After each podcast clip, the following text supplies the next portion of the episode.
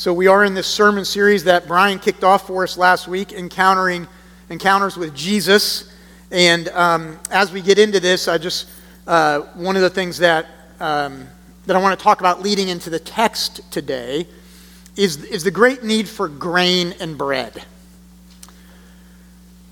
Uh, you may know this, you may not, but uh, Russia's war against Ukraine has led to a grain shortage because Ukraine supplies a lot of the world's grain, and especially to Europe. Um, the United States is also, of course, one of the largest suppliers of, of grain. But nearly three quarters of farmers report that they're seeing lower yields over the last few years due to the drought that has happened across the country. And what that means is that the poor are not getting grain distributions, right? Where there's organizations trying to reach and take grain to the poorest of the poor there's not grain enough to take to get there. And so they are without bread that they need. And you and I probably don't feel that as acutely because we can go to the store and get bread, and we're part of the richest 1% globally. But you do feel it in a way because when you do go to the store and get bread, you're like, man, why does that cost so much? And you feel it in your wallet, but you're fed. And so it's a real issue for the world food insecurity. It's a real issue for the world.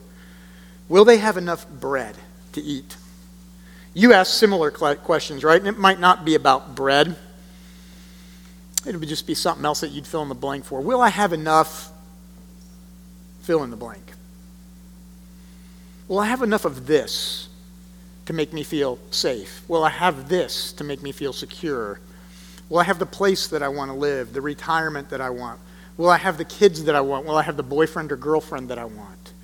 Will I have enough? Will I be satisfied? Will I be nourished and happy? Will I have enough? When I'm in a car accident, like I was this week, fine, minor car accident, when you have open heart surgery, is God enough? When you face a cancer diagnosis, is God enough? When you experience the loss of a friend or a loved one, is God enough? It's nothing new, of course. People across the ages and around the world have, have been asking this question Is whatever the greatest thing that there is, is, is the gods or God, is God enough? Can He be enough for me?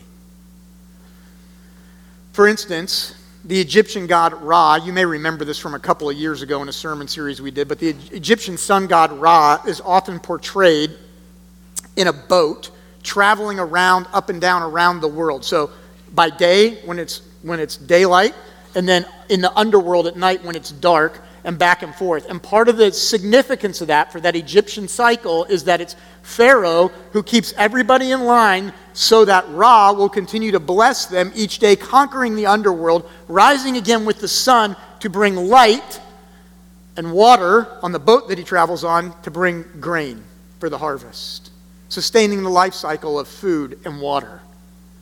It's not only the Egyptians, of course, the Greeks have their gods as well.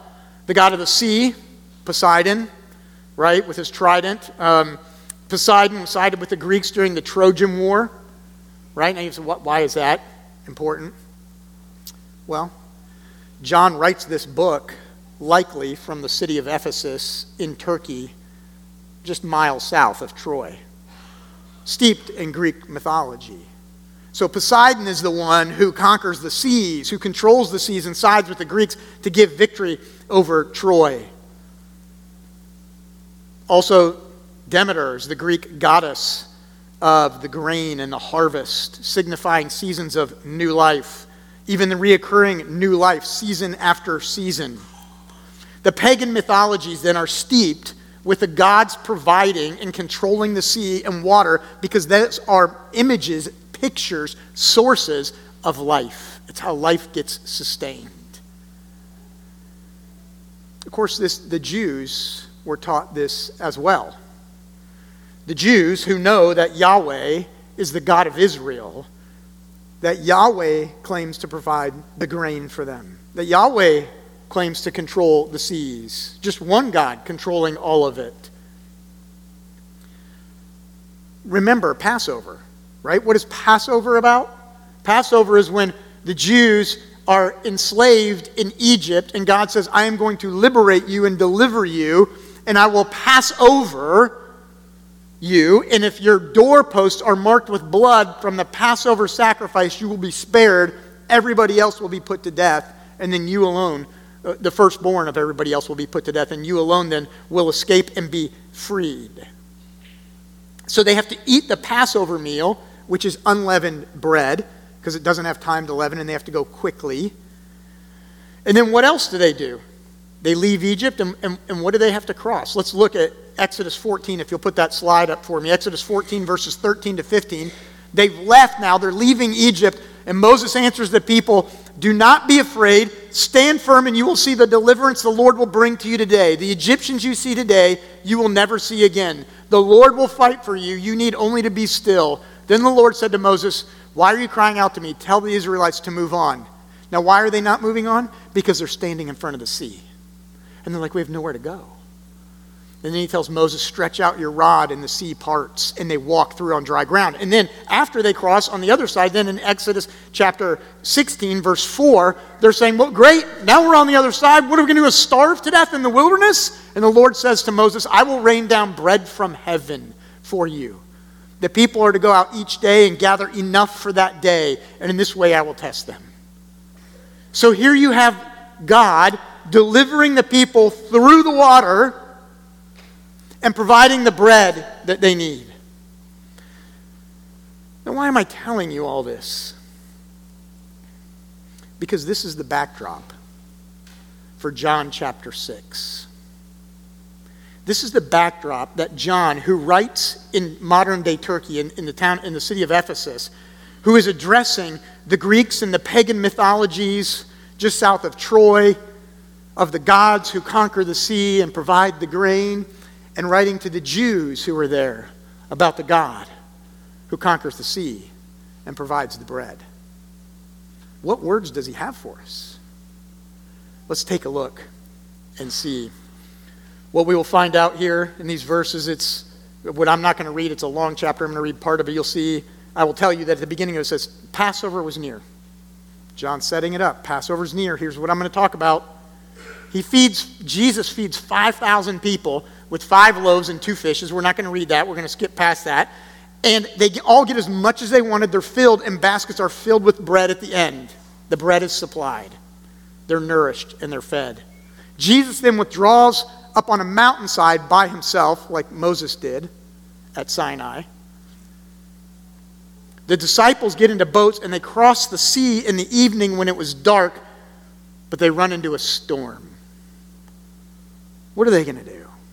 This is where we're going to pick up the story in verse 16. So follow along with me. John chapter 6, verse 16. I'm following. Um, it says, When evening came, the disciples went down on the lake, where they got into a boat and set off across the lake for Capernaum. By now it was dark, and Jesus had not yet joined them.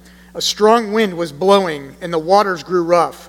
When they had moved about three or four miles, they saw Jesus approaching the boat, walking on the water, and they were frightened. But he said to them, It is I, don't be afraid. Then they were willing to take him into the boat, and immediately the boat reached the shore where they were headed. The next day, the crowd that had stayed on the opposite shore of the lake realized that only, the, uh, that only one boat had left there.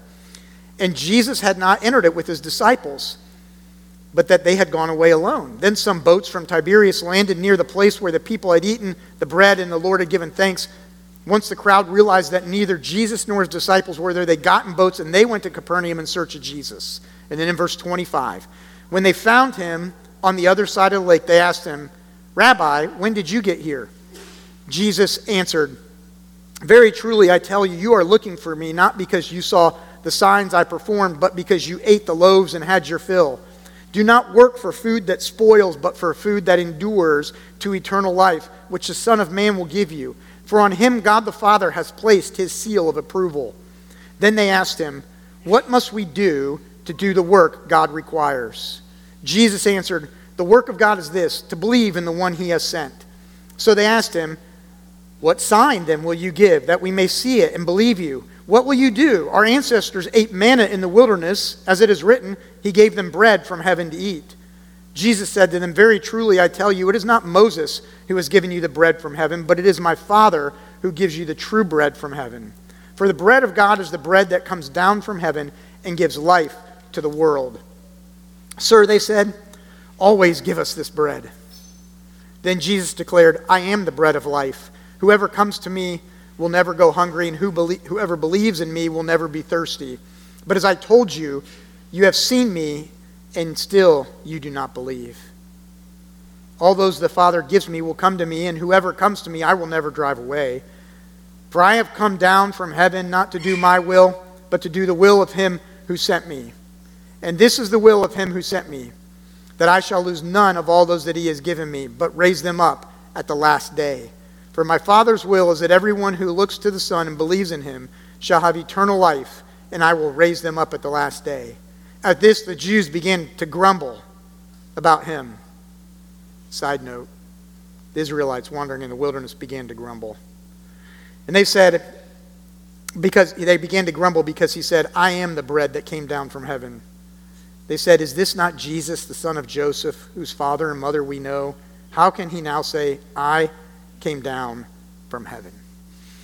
Spirit of the living God, I pray that you'll bless the reading of your word and that it will be uh, fruitful for us today, that we will see how it should shape our lives. We ask in Jesus' name, amen.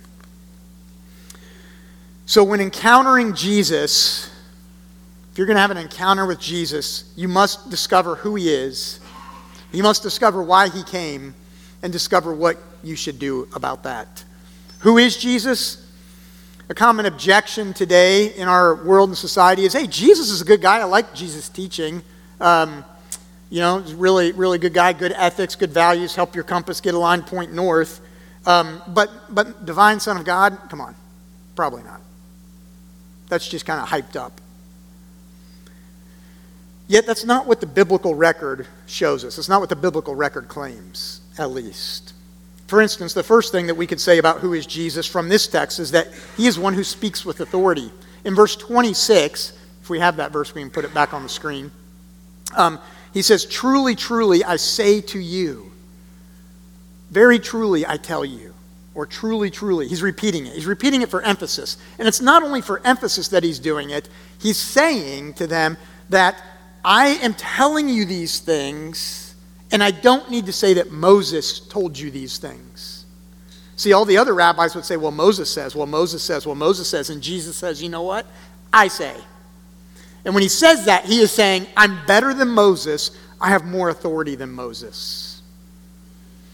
And for a Jew, to say that someone has more authority than Moses, who is the very mouthpiece of God speaking to the people, they understand him to be saying, then you are saying you have the Word of God. And he's saying, yes, that's what I'm saying. John tells us in chapter 1 that Jesus is the Word. The Word was with God, and the Word was God. But not only does he speak with his own authority, he claims to be and proves that he is God. In verse 20, he, uh, he does this. He walks on water. And um, do, are our slides still legit, or do we have a problem where they're all gone? Okay. All right. So, um, so at 20, um, he walks on water. Let me read what it says. So he walks on water, and he says, they're, they're scared, and they're, they're coming out to him, and he says, Don't be afraid, it is I. He says, It is I. Now, let me just ask you this question. If you know somebody well, this may be true. You maybe do this. Like, uh, you might be knocking on the door of somebody's house, and like, who is it? And you're like, it's me, because they know your voice. Okay. In a storm, when it's loud and chaotic, and you're like confused and not sure what's going on, and you're like, who is that? It's me. It's not a sufficient answer, usually. Like, you're terrified. You don't know if it's a ghost or what. Be like, you'd think the answer would be like, I know you can't see because of the driving wind, the splashing waves in your face, and the rainbow on you, but it's me, Jesus. It's okay. That's not what he says. He says to them, It is I, which is the Greek way saying, It's I, is the same as the Hebrew way of saying, I am. when Moses is leading the people from Egypt and, and God says, You're going to do this, and he says, Who am I to tell the people that you are? What's your name? And he says, Tell them, I am. What Jesus is doing here and what John is intentionally pointing out, he's saying is Jesus is saying, he's claiming, I am. I am the God. I am Yahweh, the one of the Bible. The one of your Old Testament whom you look for. It's me. He is claiming divinity. So, Jesus, that's who he is. He is the divine Son of God who is sent with authority. Why did he come? What, what was his purpose? You know, one objection people might raise is that say, okay, well, Jesus came and like he came to lead a big movement and everything and, and maybe even to be king or something, but, but that didn't work out, right? They squashed him. The Romans killed him, put him on a cross, said, done with, over. Why did he come? He did come as a king. He came to establish his kingdom. We're told in verse 15, which I'm not going to go back and read, but we're told in verse 15 after he he does the miracle of uh, multiplying the bread and the fish and feeding everybody. It says he withdraws by a mountainside because they intended to make him king by force. In other words, the people were so excited, they're like, You can do this? You need to be our king. And Jesus is like, I don't think so. That's not the kind of kingdom I'm bringing. And so he, he escapes from them, goes, withdraws by himself somewhere else. they wanted him, excuse me, to keep providing food and to kick out the Romans, to restore the land.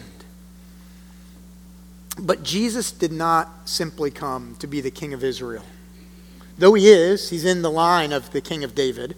That's not why he came. He came for much bigger purposes, for the whole world, as John tells us in chapter 3, verse 16. For God so loved the world that he gave his only son. Of course, Jesus is bringing shalom in his kingdom, but that's only a foretaste right now of that, of what will be later in heaven. He's coming as a king for all the nations. You know, sometimes you and I are not much different than the people there. We see something that we think Jesus does, and we're like, I like that. That's good. Okay, Jesus. If you're going to keep doing that for me, you can be my king. Which is really a way to say, Jesus, will you be my puppet that I can control and make sure that you give me what I want? Rather than be my king. Right? I mean, think about this, right? Sometimes we want Jesus. We're like Jesus. I'm good with Jesus. Jesus, protect my way of life. Keep me safe and happy. Give me all the necessary stuff and the fun stuff I want too. If, that, if that's Jesus, if he can do that and make those miracles, yeah, you be my king. Right? Materialism. This is a big temptation for us, for me right? I, I want God to bless me so that I can live the good life. And when He doesn't, then do I ask, is God really enough? I think I could be happier with, with this or that. And never quite satisfied, always looking for more, right? Just a little more will make me happy. But Christ is saying, I am the bread, that your daily bread. Just like the man in the wilderness, just like the prayer he teaches his disciples to pray, Give us our daily bread. Another way that we're kind of like the people here when they want to make Jesus king is, is when it comes around to politics and nationalism. this is a touchy subject, but let's think with me on this for a second here. They want to make Jesus king because they want him king of Israel, right? Sometimes we, we would like this too. We want Jesus to make make us his favorite country. I want to tell you the United States is not God's favorite country. You need to hear that loud and clear. The United States is a great country. It is not God's favorite country.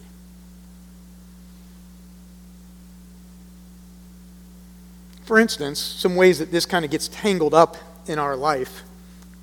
Let's just think about the Cold War. The Cold War you have Christian America, let's say Christian America, against the atheist Soviet Union. And what you get wrapped into that is this political ideology of God against evil, us against them, Christ for us, not for them. Or think about the Crusades. right? Religious wars about the way things are to be run, and this is God's country. Or the Catholic versus Protestant kings in Europe in the Middle Ages, kings and queens that fought each other. I hope you can see what I'm suggesting that if we say nationalism, where God makes us the favorite country, is highly dangerous, is not scriptural, and leads to idolatry, where you make your country the thing you must have to be enough. Now, I also want you to hear me say this patriotism is not a bad thing. The Bible instructs us to pray for our leaders and to submit to our leaders. And that's in every place, wherever people live. To, to feel good about the country you live in, to be patriotic to it, is, is noble. But don't equate, equate our country with God's country. Because the whole world is God's. And everything in it, the scripture tells us. He made all people, all tribes, tongues, and nations. And Jesus came and told his disciples to go to all the nations. Most were not friendly to Christians. The kingdom Christ came to establish as people gathered from every tribe, tongue, and nation. That's the kingdom we're a part of God's kingdom. Every time we gather for worship, we are committing, eh, this may be hyperbole, hyperbole, an act of treason. We are saying, yeah, I'm citizens of the United States, but ultimately I'm a citizen of heaven. I worship a foreign king. His name is Jesus. Right? We have to keep that straight. To be good patriots, good citizens, yes, but know where the kingdom is and where it is not. We're not kingmakers, Jesus is king. We're followers of the king. So he came to establish a kingdom, but more than that, he came to do his father's will. In verse 27, it tells us that, let me find verse 27. Actually, you have that one. I guess you could put that on the screen if you want um, verse 27, he says to him, uh, Do you have that? Yeah. Do not work for food that spoils, but for food that endures to eternal life, which the Son of Man will give you, for on him God the Father has placed his seal of approval. Jesus is saying, I came to do the Father's will, and his seal of approval rests on me, and to give eternal life. Not only that, Jesus came to give eternal life. He repeats that. It says it in 27, in verse 32, 40, 47, 51, 54, 57, and 58 to make it very clear that what Jesus is doing is to provide life eternally. And he comes to show that he doesn't lose. In verse 39, if you can dig that one up for me, that would be great too, and put that on there. He doesn't lose. He is the Savior. He comes to win, and he keeps those he comes to save. Notice this. And this is the will of him who sent me, that I shall lose none of the, all those he has given me, but raise them up at the last day. Right? Jesus is going to lose none. He's like, if I come to save you, I'm keeping you. I won't lose you. I don't lose. I come and I win. I'm the king and I rule over my kingdom. He's the Savior who gets the job done, mission accomplished without fail. Now, that's good news for you and me. Because you know what we don't do? We don't always do mission accomplished. We fail, we mess up. We make mistakes, sometimes badly.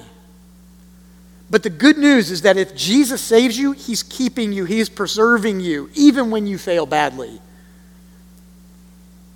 And what that does for your life is it means that you don't follow and serve God with fear that if you mess up, you're going to get kicked out because He's keeping you.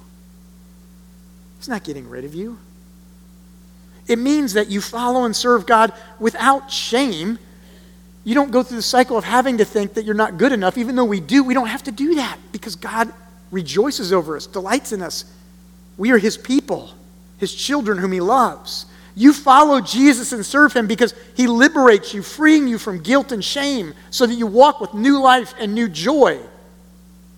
That kind of love empowers you to obey Jesus, to walk in His ways without doing it like you're walking in drudgery but doing it with delight. This comes to the end here then of the last question what must I do? Who is Jesus? Why did he come? What must I do? They ask a question of Jesus then in verse 28, and they say, well, okay, what are the works God requires? Isn't that an interesting question? What are the works God requires? It's a common question.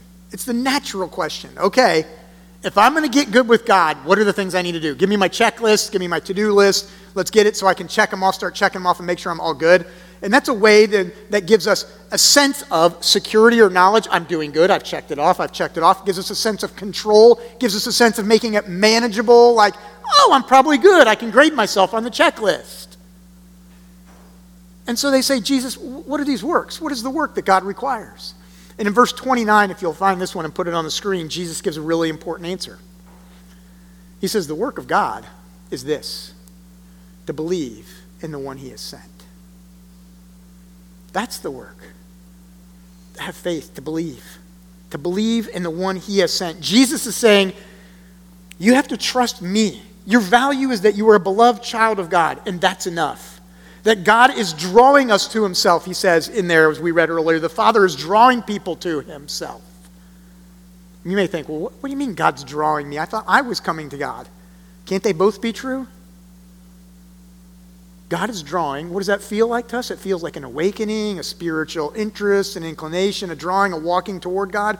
But that's God drawing us to Himself, awakening us spiritually so that we respond with faith. That's the confirmation that God is drawing you. If you're not sure about that and you're like, I don't know, how do I know? Respond with faith, and then you'll know that Christ is for you, that God is drawing you to himself. And the other thing that you must do is eat the bread of heaven. This is the lengthiest part of this, talking about bread, mentioned so many times the bread, the bread, I'm the bread of, of heaven, I'm the bread of life.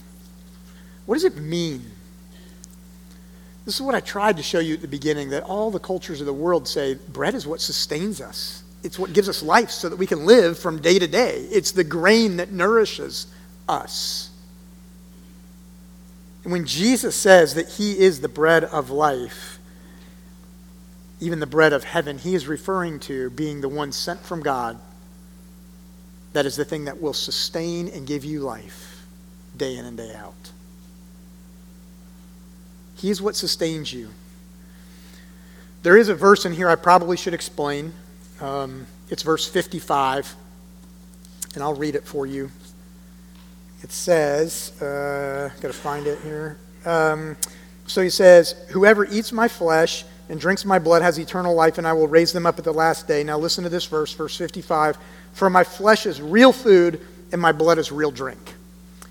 The reason I want to read this to you is because this is where this, the Bible gets confusing, uh, or at least the interpretation of it gets confusing. So, different Christian denominations have looked at that, and like, so for instance, the Catholic Church looks at that and says, it says it's real. And so, when they serve Holy Communion, what they are saying is that after the, after the, the priest has blessed it and you partake of it, it actually physically changes into Christ's body and Christ's blood. So you're literally eating his flesh and drinking his blood. That's what they, that's what they believe in their theology. And then Protestant churches went away from that and said, no, that's, that's not what it is. We're not re sacrificing Jesus in it. It's not literally his flesh and blood. That's not even what the disciples did. They never took a bite out of his flesh. And so they say it's a spiritual thing then. As we do it, we are spiritually recognizing this. Okay, and there's a lot more that could be said about that. My point in that is to say this what Jesus is saying in this passage when he repeatedly talks about eating him as the bread, taking him in and eat the bread to have life, what is he saying? And he talks about the flesh. What do we do at Christmas time? What do we celebrate? That God has done what? The theological word for this is incarnation, incarnated himself. Okay? The simple word is we say, God came in the flesh. What Jesus is saying here is unless you take me, my life, in the flesh, you cannot have eternal life. What he is saying is, I am the one sent from heaven who has come and lived in the flesh and lived the perfect life you could never live, died the perfect sacrifice to satisfy, to make forgiveness possible and satisfy all sins. I am the one who came in the flesh and has provided salvation. You in your flesh cannot do that. And that's why you must take me. That's what that's the, uh, the simplest way I can put it. That's what he's saying. If you want eternal life, you got to know that. You've got to trust that Jesus is enough. That he lived the life you could never perfectly live and died the death you deserve. That he's enough for you. And when we celebrate this meal, that's the thing we're saying. We're saying, Jesus, you're enough. You're enough. You're everything I need. Because you came in the flesh.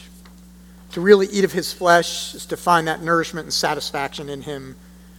To believe in the one he sent, to trust in the perfect life Jesus lived that you could never live. He is your daily bread. Each day, your life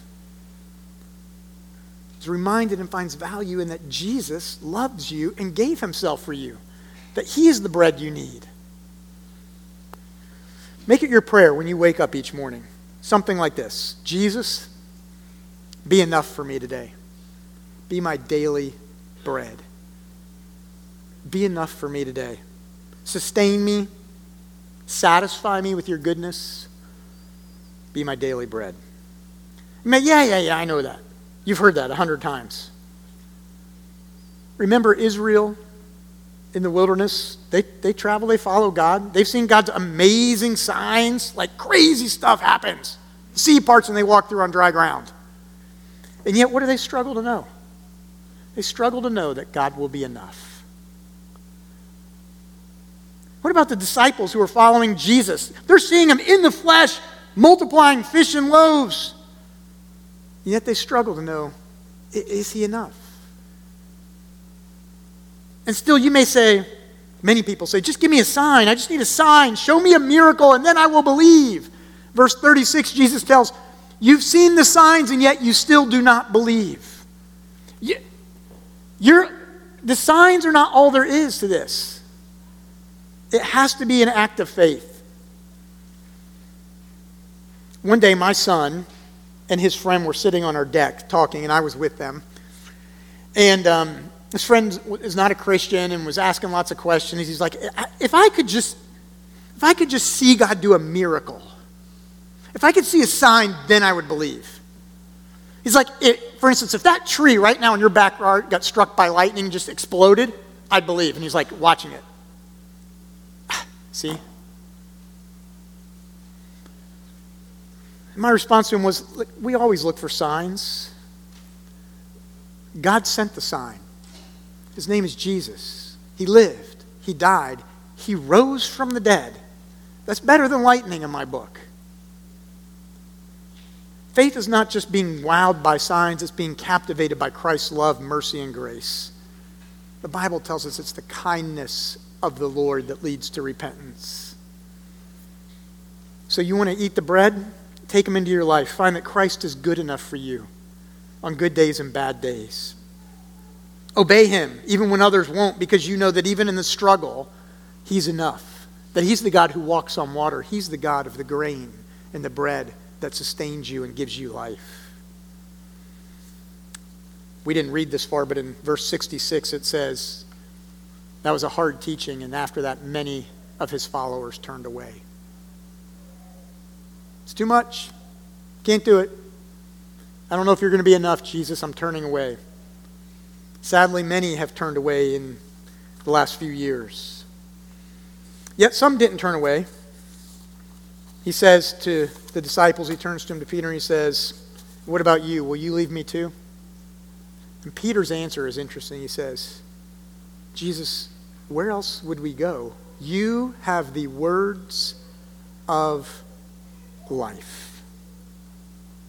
You're enough. Is he enough for you? Is he enough? Let's pray. Jesus, I pray that you will help us to know that you really are enough for us, that you will sustain us in that, that you will be our daily bread. We ask this in Jesus' name. Amen.